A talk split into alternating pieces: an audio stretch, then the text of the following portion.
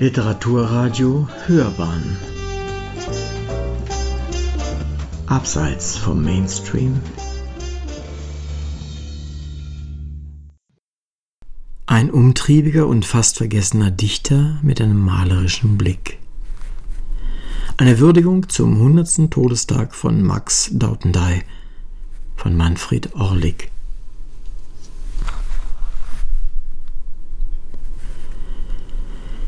Weltfremdheit und Weltsehnsucht betitelte der Germanist Gerd Ueding seinen Essay über Max Dautendey.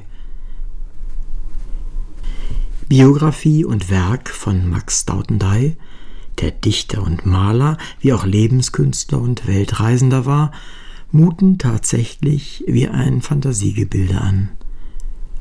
Zu Beginn des 20. Jahrhunderts war er ein literarisches Phänomen, das sich keiner Literaturströmung seiner Zeit zuordnen ließ.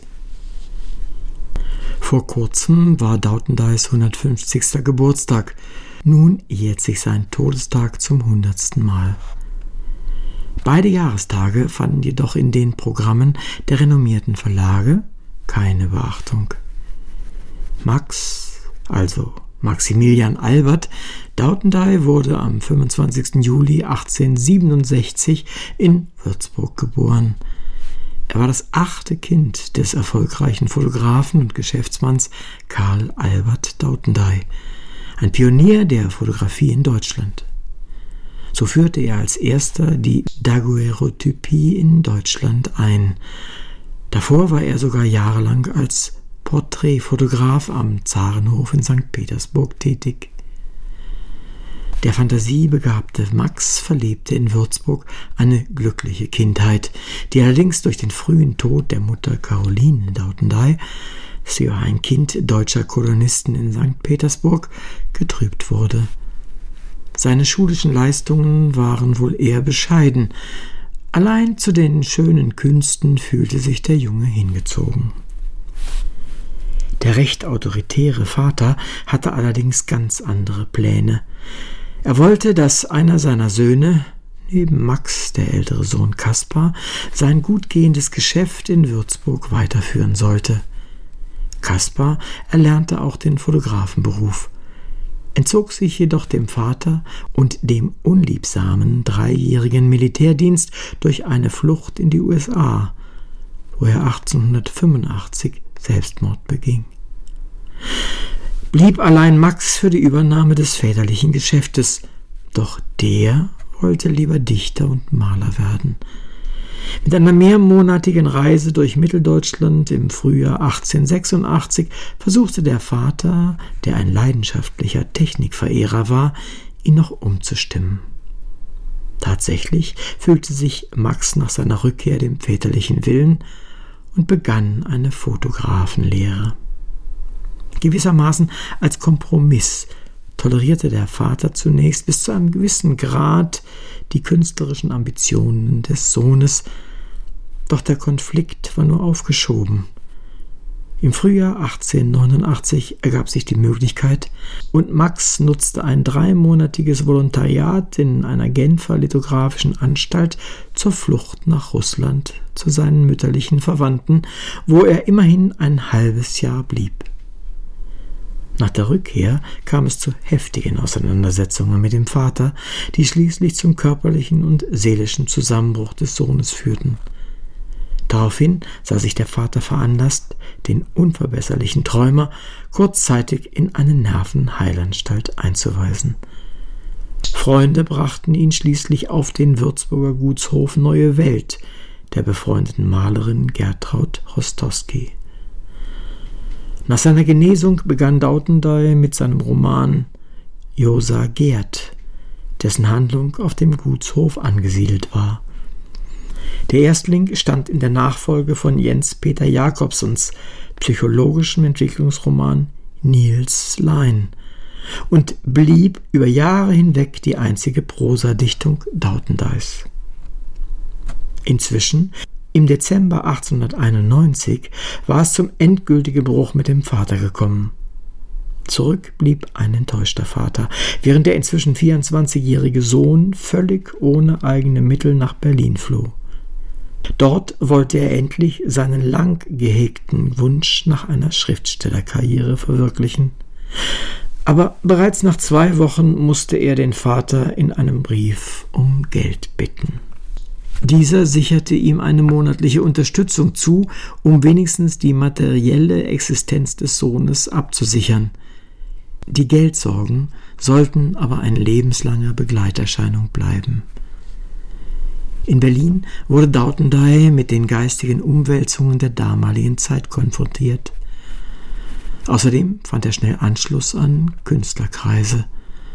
So machte er später die Bekanntschaft von Richard Dehmel und Stefan George, dessen Kreis er zeitweilig auch nahestand.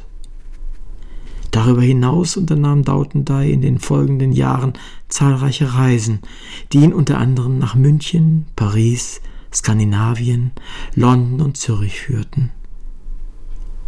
Wie ein freier Schriftsteller oder mittelloser literarischer Vagabund zog er quer durch halb Europa mit ständig wechselnden Aufenthaltsorten. In Schweden lernte er die Kaufmannstochter Annie Johansson kennen. Die beiden heirateten im Mai 1896 auf der englischen Kanalinsel Jersey und zogen anschließend nach Paris. Vier Monate nach der Hochzeit verstarb sein Vater. Dessen Erbe ermöglichte dem jungen Paar über einen gewissen Zeitraum ein fast sorgenfreies Leben. Dautendey floh mit seiner Frau in die Ferne.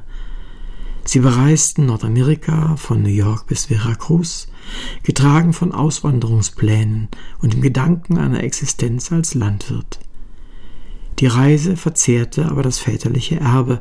Außerdem wurde dem ansonsten wirklichkeitsfremden Dautendey schnell klar, dass Mexiko nicht das Zauberland war. Zum Dichten brauchte er die Geborgenheit daheim. Eilig kehrte das Paar wieder nach Europa zurück, wo in den folgenden Jahren vor allem sein geliebtes Paris zur wichtigsten Lebensstation wurde. Dautendey lebte immer wieder von der Unterstützung seiner Freunde, denn seine Honorare fielen meist sehr spärlich aus. Er vertrat sogar die wichtigtuerische Meinung, die Bürger eines Landes seien zum Unterhalt ihrer Dichter geradezu verpflichtet. Überhaupt war es für die Bohemier der damaligen Zeit schlicht unehrenhaft, sich auf bürgerliche Weise den Lebensunterhalt zu verdienen. Strotzend vor Selbstbewusstsein hatte Dautendey 1897 aus Mexiko geschrieben, Zitat, ich bin deutscher Schriftsteller und ich habe in Europa, in Petersburg, Berlin, München, London, Stockholm, Paris, Venedig und Sizilien Literatur, Malerei und Musik studiert. Zitat Ende. Dabei war Annie all die Ehejahre damit beschäftigt, Geld für den Lebensunterhalt und die vielen Reisen ihres Dichtergatten zu beschaffen. Dieses Engagement wusste Dautendey durchaus zu schätzen. Zitat Sie hat immer gesorgt, solange sie konnte, dass ich reichlich vom Verlag und Freunden Geldsendungen erhielt, wovon sie selten nur ein wenig für sich behielt. Sie erscheint mir wie eine Heilige. Zitat Ende. Neben dem Roman Josa Gerd hatte Dautendey in den 1890er und 1900er Jahren zahlreiche Gedichtbände veröffentlicht. Von Regenduft über Ultraviolett und Singsangbuch bis zu Weltspuk im Jahr 1910. Seine rhythmische Lyrik wurde bereits zu Lebzeiten dem literarischen Impressionismus zugerechnet. Die poetische Gestaltung der sinnhaften Eindrücke wurde von Farben, Tönen und Düften bestimmt und brachte Dautendey die Bezeichnung Farbendichter ein. Beispiel Morgenduft. Schwer gebogen nasse Äste, trübe Aprikosenblüten, unter tiefen Wolken schleichen feuchte Wege aschenweiche, tiefe Wälder, kahle, perlenmatte Fjorde, kaltes Schilf. Auf glasigem Grunde spielen scheue Rosenmuscheln. Oder ein anderes auf meinem Schatten kühl ich saß. Ich legte mein Gebein ins Gras, mein Auge stieg zum Grün und Blauen und tat aus Wolken Häuser bauen. Und Menschen setzte ich hinein, schrieb Schicksale in Hände ein und ließ die Menschen lachen, küssen, bis sie aus Wolken fallen müssen. Darüber hinaus war die innige Liebe zu seiner treuen Gefährtin Annie ein großes Leitmotiv seiner Lyrik. Alles wird wertlos. Als ich Abschied nahm von deinem Mund, hielt mich noch dein Haar wie Arme fest. Ich ward stumm von der Stille jener Stund und von deiner Träne blind, die mich nicht mehr verlässt. Wenn du mich verlässt, kann mein Herz nicht fliegen und sitzt wie ein nasser Vogel im Nest. Sonst sehe ich in alle Kammern hinein. Doch wenn du mich verlässt, stehe ich an Türen von Stein. Alles wird wertlos, aus Gold in der Hand, und die Sehnsucht führt mich hinkend durchs Land. Stefan George lobte zunächst die Gedichte seines Dichterkollegen. Sie, Zitat, seien das Einzige, was jetzt in der ganzen Literatur als vollständig Neues dastehe. Eine eigenartige Kunst, die reicher genießen lasse als Musik und Malerei, da sie beides zusammen sei. Zitat Ende. Als sich Daudendey später mehr einer volksliedhaften Lyrik, ja sogar dem Bänkelgesang zuwandte, legte sich jedoch Georges Begeisterung schnell. Wesentlich grotesker äußerte sich dagegen Otto Julius Bierbaum. Zitat Sowas ist doch nicht dagewesen.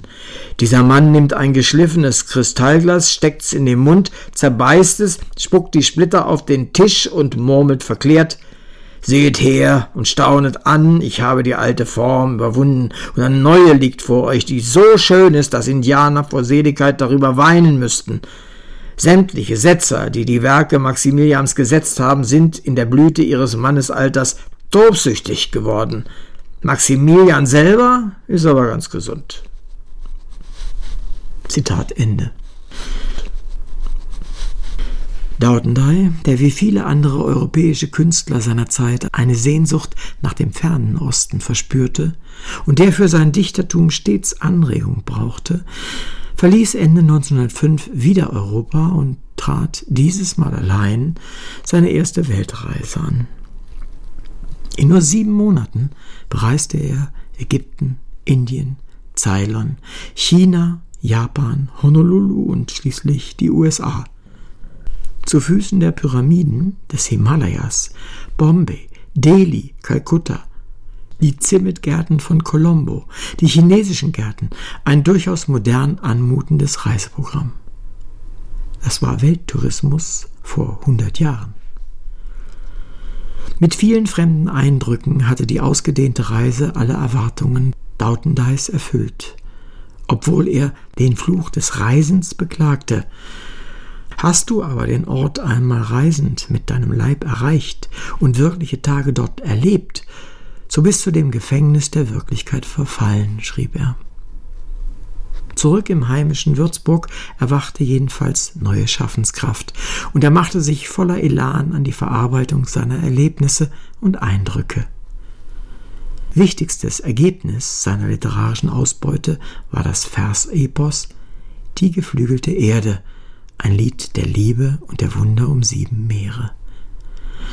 Das lautmalerische und sinnästhetische Großgedicht verband auf fast 500 Seiten Erzählen und Dichten in einer eigenartigen Mischung aus Odyssee und Reisetagebuch, sagte damals Peter Sprengel, wobei manche Gedichtüberschriften wie Baedeker-Titel wirken.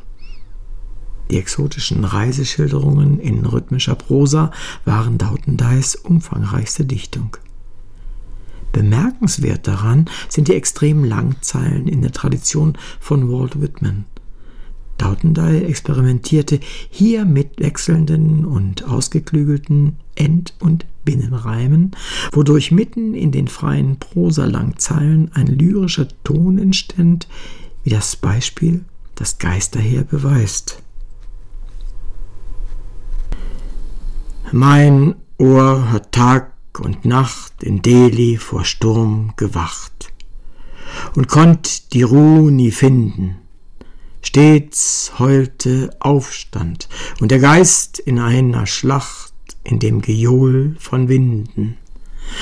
Stets las ich Tafeln voll von Hoden. Stets las ich Tafeln voll von toten Namen auf den Ruinenwegen, und hochgewachsen kamen finstere Indier in ihren Minen drohend dir entgegen. Wie Dautendey später selbst ausführte, stellte er die Reimworte mitten in die Zeilen, um so die im Takt schreitenden Schritte der Wandernden ertönen zu lassen.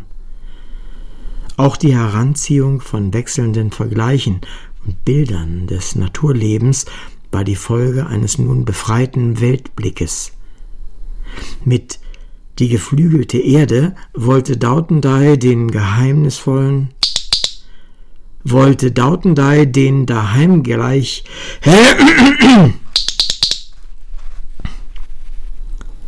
mit Die geflügelte Erde wollte Dautendey den daheim gebliebenen Lesern und im Besonderen seiner Frau die fernen Wunder des Ostens oder gleich der ganzen Erde in lyrischer Form nahebringen. Für seine opulente Reisedichtung rechnete für seine opulente Reisedichtung hatte der nicht immer bescheidene Dautendey sogar mit dem Literaturnobelpreis gerechnet. Als 1913 Rabin, Rabindranath Tagore die Auszeichnung erhielt, forderte er einen asiatischen Nobelpreis. Ich bin überhaupt in Asien bekannter als in Europa. Schade, dass es in Asien keinen Nobelpreis gibt. Wenn Europa dem Inder Rabindranath den Preis gab, müsste eigentlich Asien mir den Preis geben. Eine weitere literarische Ausbeute seiner Weltreise waren einige Novellen, die in zwei Bänden Lingam, asiatische Novellen und Die acht Gesichter am Biwa-See veröffentlicht wurden. Es sind farbenprächtige, unterhaltende Miniaturen in impressionistischer Manier, deren Handlungsorte in Ceylon, Indien, Malaysia, Indonesien, China und Japan waren und die das erwachte Interesse der deutschen Leser an der fernöstlichen Welt bedienten.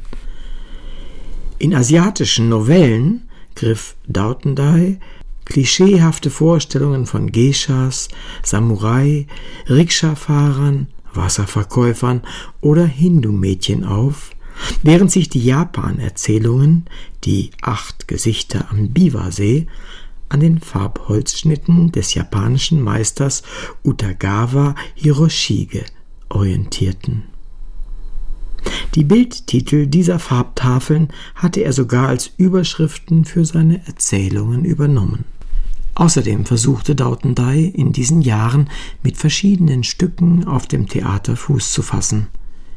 Bühnenerfolg hatte er jedoch nur mit dem Versdrama Die Spielereien einer Kaiserin. Das hatte Uraufführung 1910 im Münchner Schauspielhaus.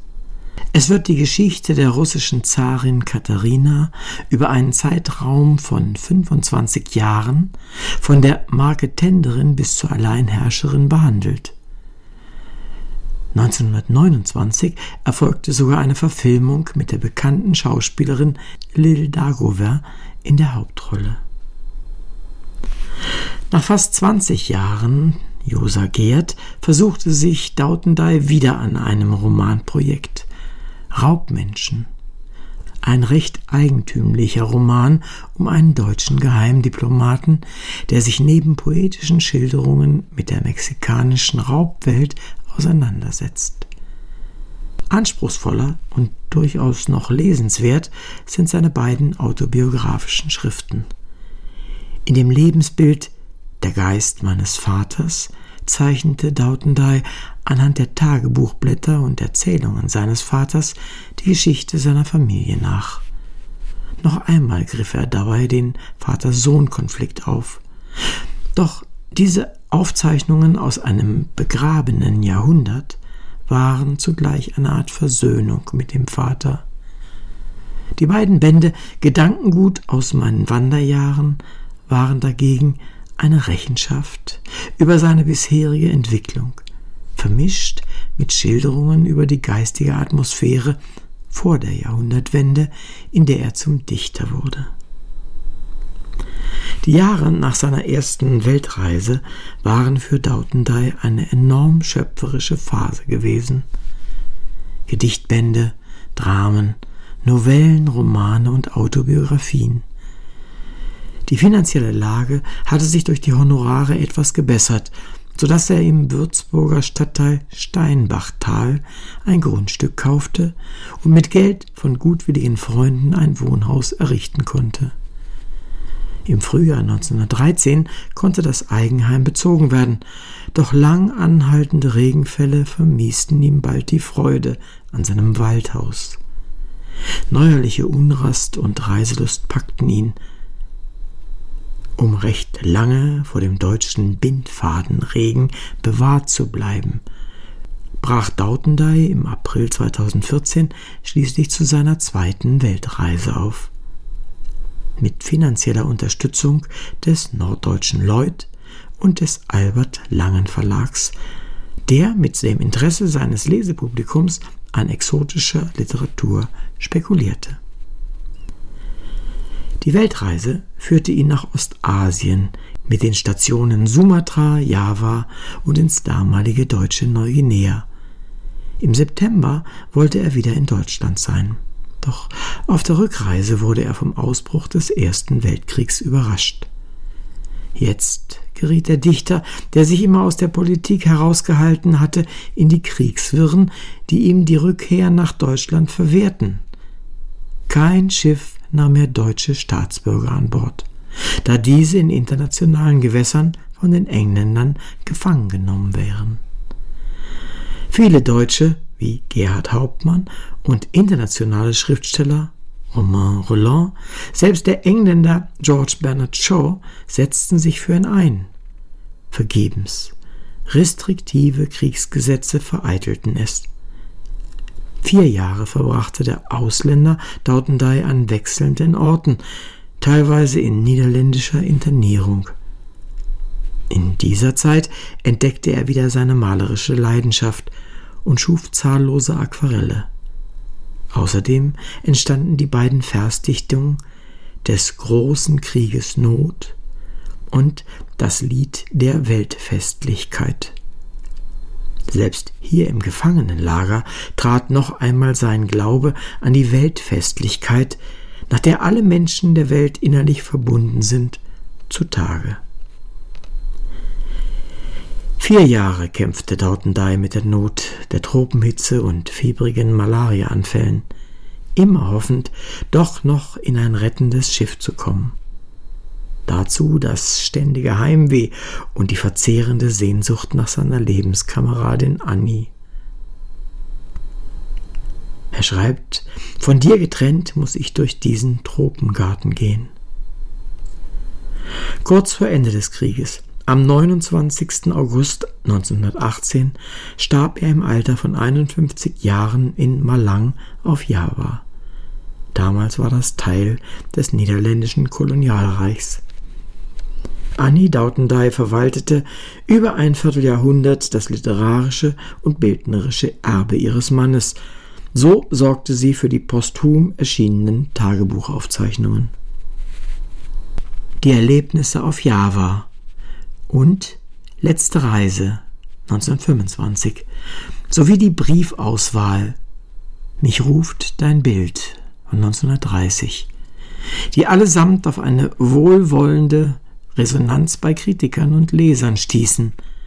Auf Initiative der Stadt Würzburg und unter Mithilfe und unter Mithilfe der Stadt Malang gelang es Annie Dautendey im Mai 1930, die sterblichen Überreste ihres Mannes in seine Heimatstadt überführen zu lassen, wo sie im Garten des Luitpold-Museums feierlich beigesetzt wurden.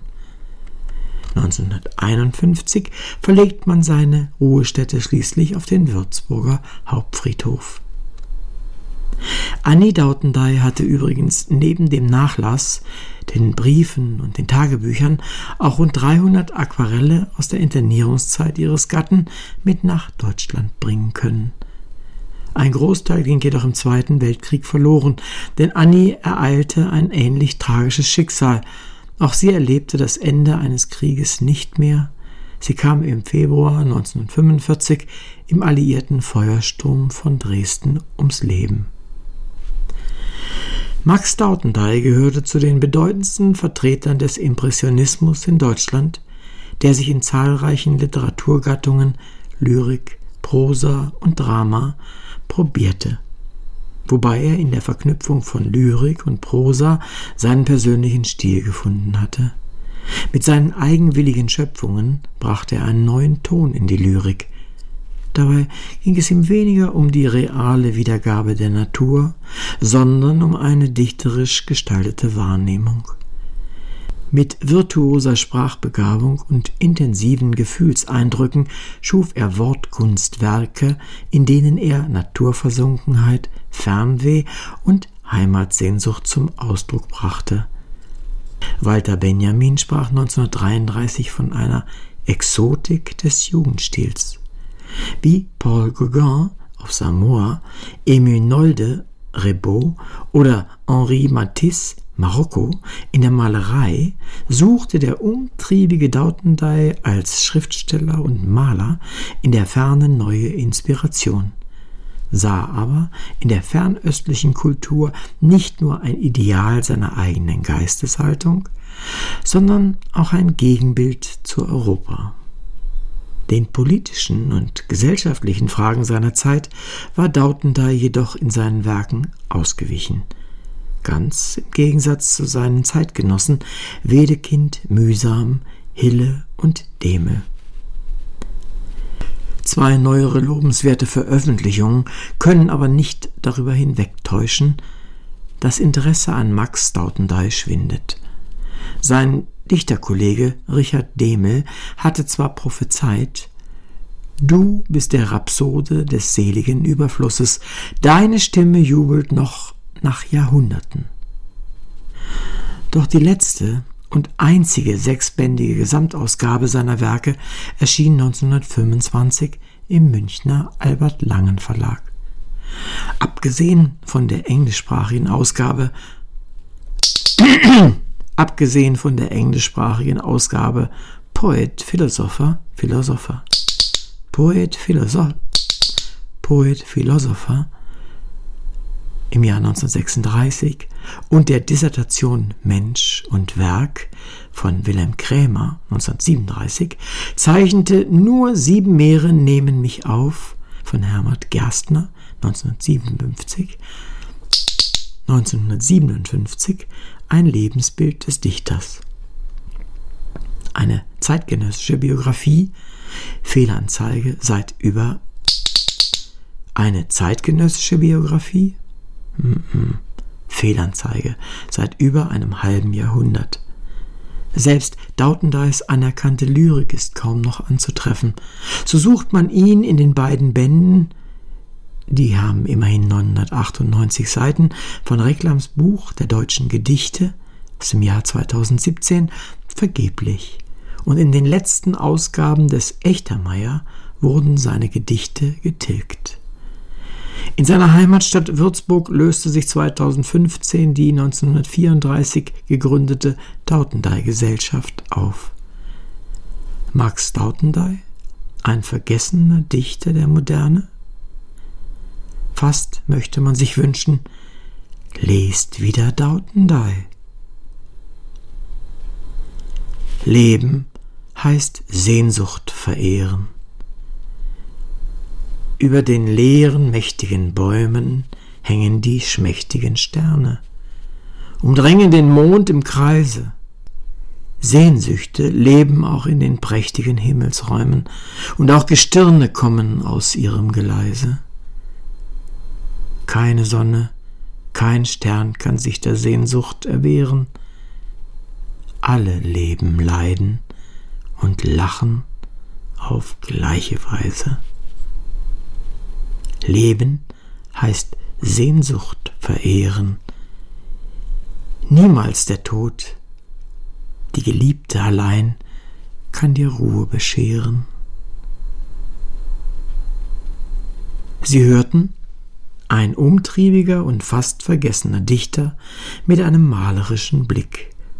Eine Würdigung zum hundertsten Todestag von Max Dautendey von Manfred Orlik. Es las Uwe Kulnig.